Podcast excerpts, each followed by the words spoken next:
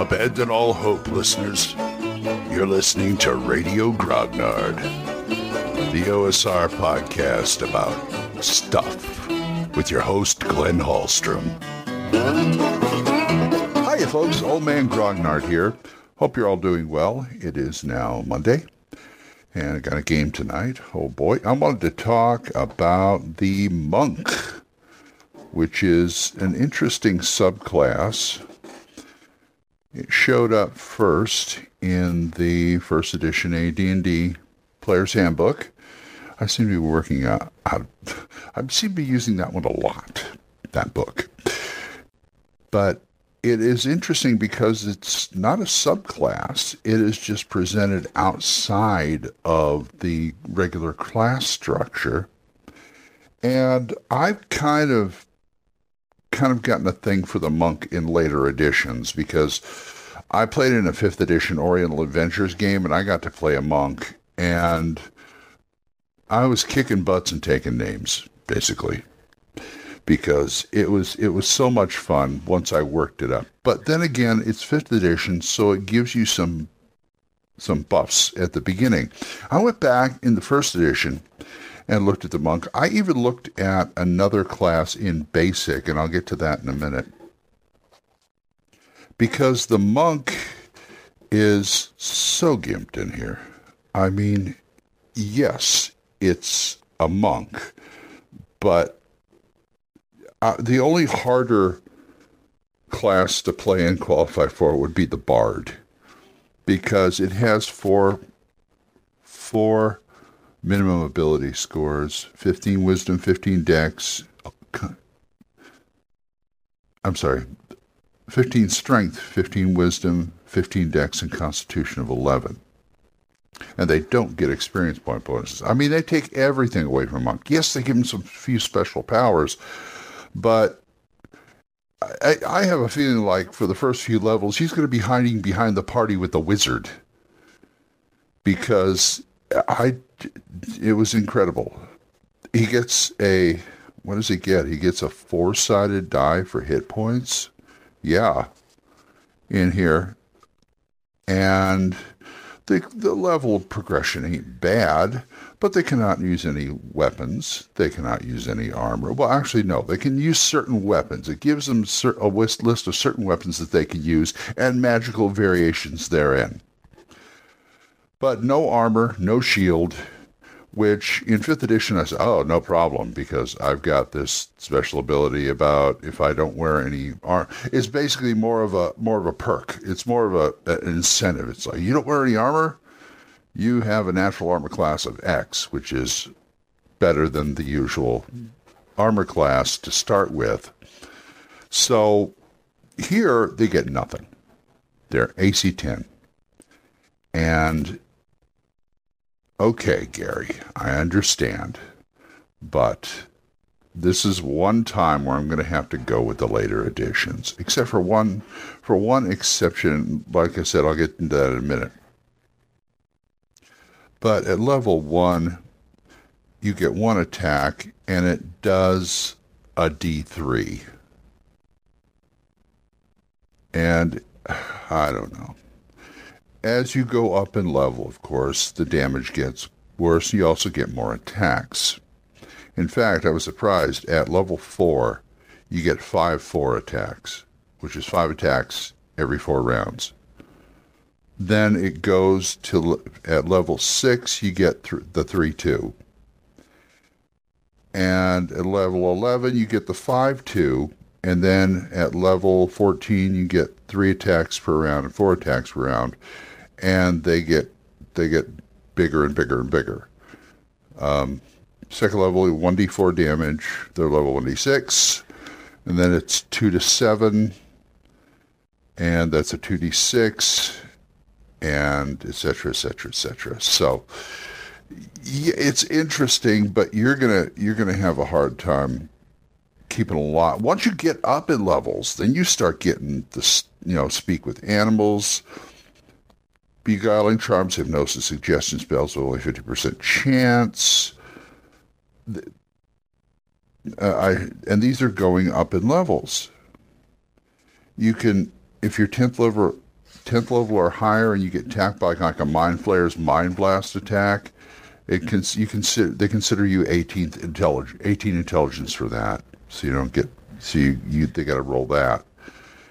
And at 11th level, you're not affected by any kind of poisons. Geas and quest spells have no effect upon monks of 12th level or higher.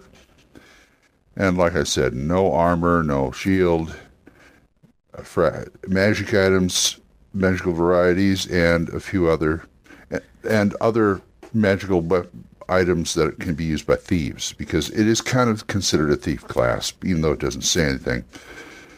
Uh, you don't get any bonuses. You can't increase your to hit, but I would go for you see if you can use bracers or some some kind of amulets that would improve your armor class at first. But I don't even think those are allowed. Anyway, that's the first edition. Now, basic. I'm pulling out my my rule cyclopedia here. Has a class called the Mystic, which is to me a more reasonable version of the Monk. Prime, prime requisites are strength and dexterity, but you do have to have a score of 13 or better in both wisdom and dex. They get a six sided die, which is a little better. They still can't wear any armor or shield, which is a drawback. Let's see what else we got here. At higher levels, you get things like you can take like acrobatics and other things. Trying to find out what ex- exactly is. Mystic armor class is AC.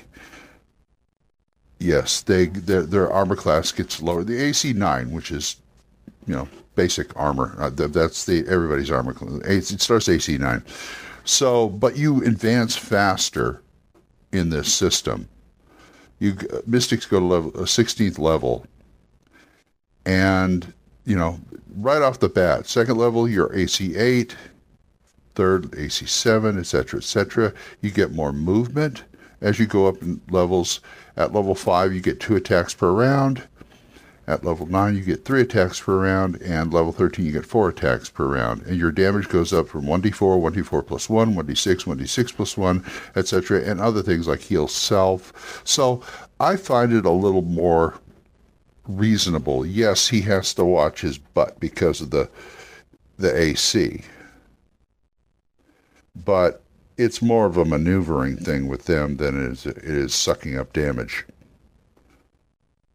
So there's that. Okay, variations on the monk. Let's see, what do we got?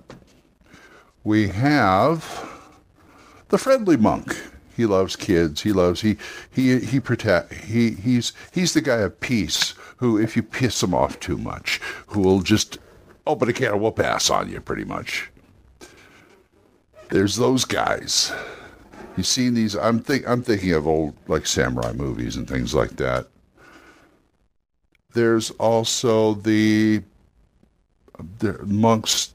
Monks could work for a political organization, especially if they're not good. Monks' restriction on alignment is they have to be lawful, because lawful in this case represents discipline, the discipline of the mind, the discipline of the body, things like that. So they have to be lawful. So they could work for a lawful evil person. They could be lawful evil.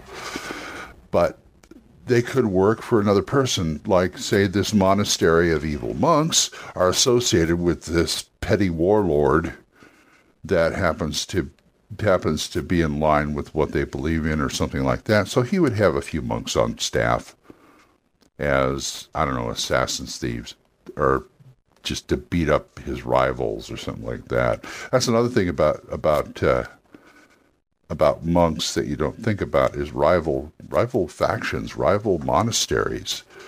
You see that in stuff like from the Karate Kid on down in the martial arts movies. Oh, your dojo against my dojo. Well, we'll see what happens.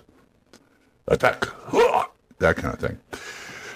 So you can do that. You can actually have an inter. Say you have one an inter an inter dojo war or inter temple war or something like that and you can do that too. The warrior monk, ones that are attached to an army or something that is, or even even a temple that has an army. They could do that. Very good tactically. and just got the got a brain for how to how to deploy troops and things. And he may even have a whole squad of monks. That would be that would be something. So there's a few of them out there. So there's a few that you can try out. And so it's time for me to start my day. So if you got anything to say, if you want to talk about this, you can either write me an email at oldmangrognard at gmail.com or you can send me a voicemail at Anchor. And we are monetized now, so as little as 99 cents a month, you can help support this program, and I would thank you. And once again, thank you, thank you, Oliver Schreck and Jonathan Jessen for supporting me. I appreciate that. So until I see you next time, keep the dice warm, I'll talk to you later. Bye-bye. Questions? Comments? Send them to oldmangrognard at gmail.com. We'll see you next time when Radio Grognard is on the air.